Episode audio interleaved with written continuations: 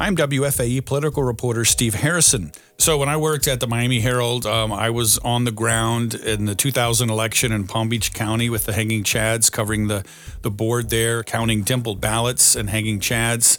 I uh, have mostly covered uh, mostly covered local government at the Charlotte Observer, the City Council, uh, Mecklenburg County Commission. Here at WFAE, I cover basically everything. I do uh, local government, local politics, state politics, federal races.